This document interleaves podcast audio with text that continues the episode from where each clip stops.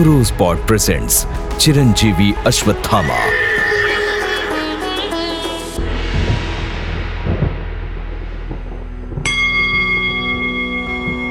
Ashwatthama बलिर्व्यासो हनुमानश्च विभीषण। कृपाचार्या च परशुरामं सप्ततातः चिरजीवनम्।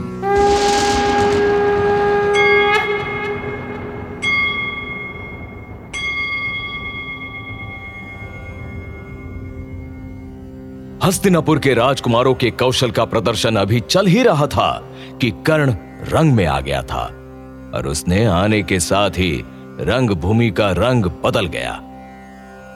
दुर्योधन ने उसे अंग देश का राजा बनाकर उसकी इज़्ज़त बढ़ा दी अब सवाल है, इस घटना या दुर्घटना का अश्वत्थामा पर क्या असर हुआ? अभी तक तो वो दर्शक ही बना हुआ था। चाहते हुए भी रंगभूमि में नहीं उतर सका था, लेकिन अब वो कर्ण और दुर्योधन को गले लगाना चाहता था।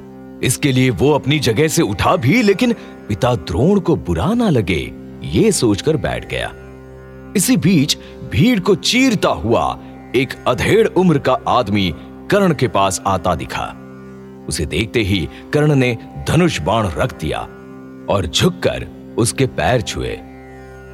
विदुर ने धृतराष्ट्र के कानों में धीरे से कुछ कहा तभी उस अधेड़ ने खुद ही कहा महाराज कर्ण ये मेरा पुत्र है। बहुत बलशाली और प्रतिभावान है। मुझे अपने पुत्र पर गर्व है। इसने मेरा सिर ऊँचा किया है। ओह मैं प्रसन्न हुआ। तुम्हारा पुत्र योग्य है। तुम्हें ही नहीं, पूरे हस्तिनापुर को तुम्हारे पुत्र पर गर्व है अधिरथ।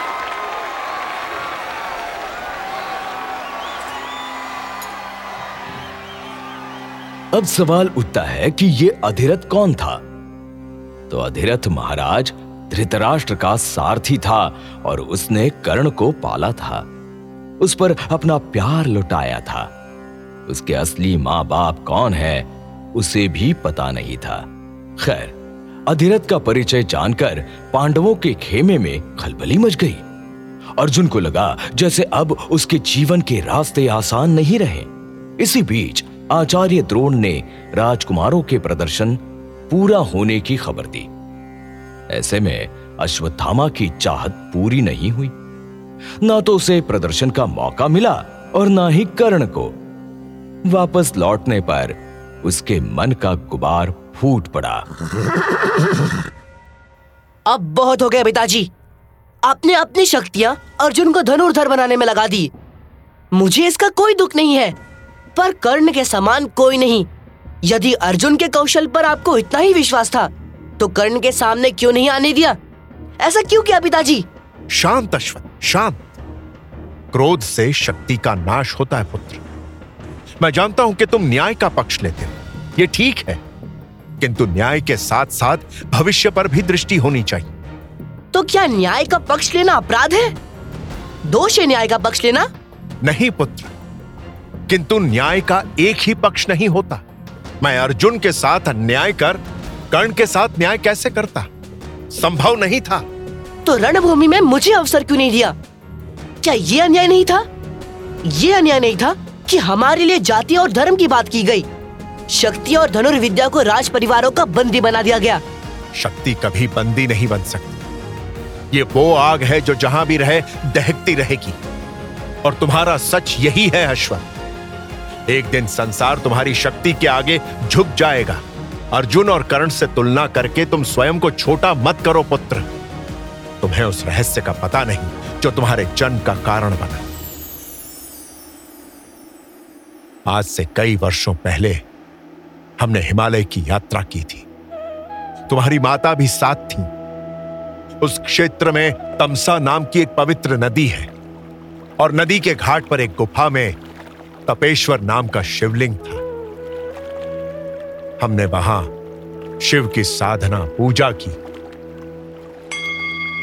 ॐ त्र्यम्बकं यजामहे सुगन्धिं पुष्टिवरदनम् उर्वारुकमेव बन्धनान् मृत्युर्मोक्षीयमामृतात् ॐ त्र्यम्बकं यजामहे सुगन्धिं पुष्टिवरदनम् उर्वारुकमेव बन्धनान् मृत्युर्मोक्षीयमामृतात् हमें समय का ध्यान ही नहीं रहा, स्वामी। कितनी देर से पूजा कर रहे हैं? पता ही नहीं चला। लगा जैसे अभी आए हैं। भगवान शिव की कृपा होने वाली है देवी कृपी। मांग लो जो भी मांगना है। एक ही कामना है। बस तपेश्वर महादेव हमें एक योग्य संतान दे दे।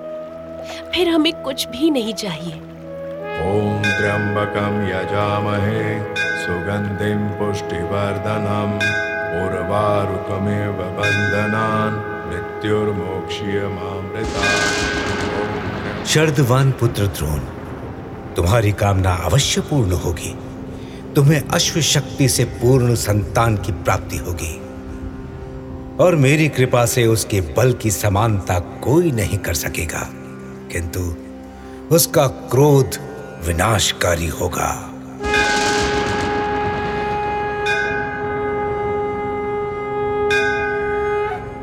और इस तरह आचार्य द्रोण ने अश्वत्थामा को उसके जीवन का सच बताया। हालाँकि अश्वत्थामा बचपन से ही शिव भक्त था और जब भी मौका मिलता, शिव को याद करता। अब उसे पता चला कि वो भगवान शिव को इतना क्यों याद करता है और उसे इतना गुस्सा क्यों आता है? ये शिव की ही कृपा थी कि उसके माथे में बेशकीमती मणि थी, जो हर समय उसे शक्ति देती रहती। उसकी वजह से ही दैत्य, दानव, शस्त्र, देवता या नाग से कोई डर नहीं रहता। अपना सच जानकर उसे समझ आया कि क्यों वो इतना न्याय का पक्ष लेता है। खैर, जो भी हो, अब उसने हस्तिनापुर की राजनीति को नए नज़रिए से देखना शुरू किया। जब से दुर्योधन ने कर्ण की राजा की पहचान दी थी, तब से वो अश्वत्थामा के बहुत करीब आ गया था। तो उसने एक दिन दुर्योधन से पूछा हस्तिनापुर के सिंहासन का सच्चा अधिकारी कौन है दुर्योधन? सबका ध्यान अर्जुन पर ही लगा रहता है। क्या भविष्य में वो ही असंभव! असंभव है Ashwatthama!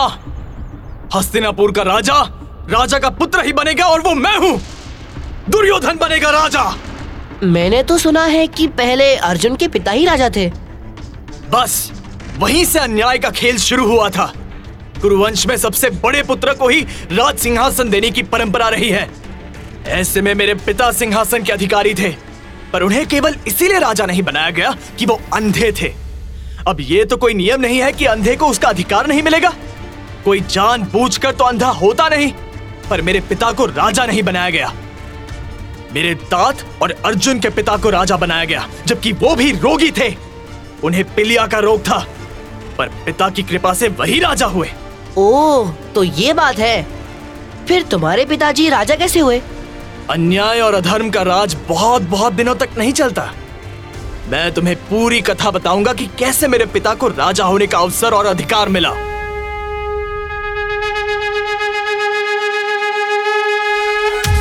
Rose pot presents Chiranjeevi Ashwatthama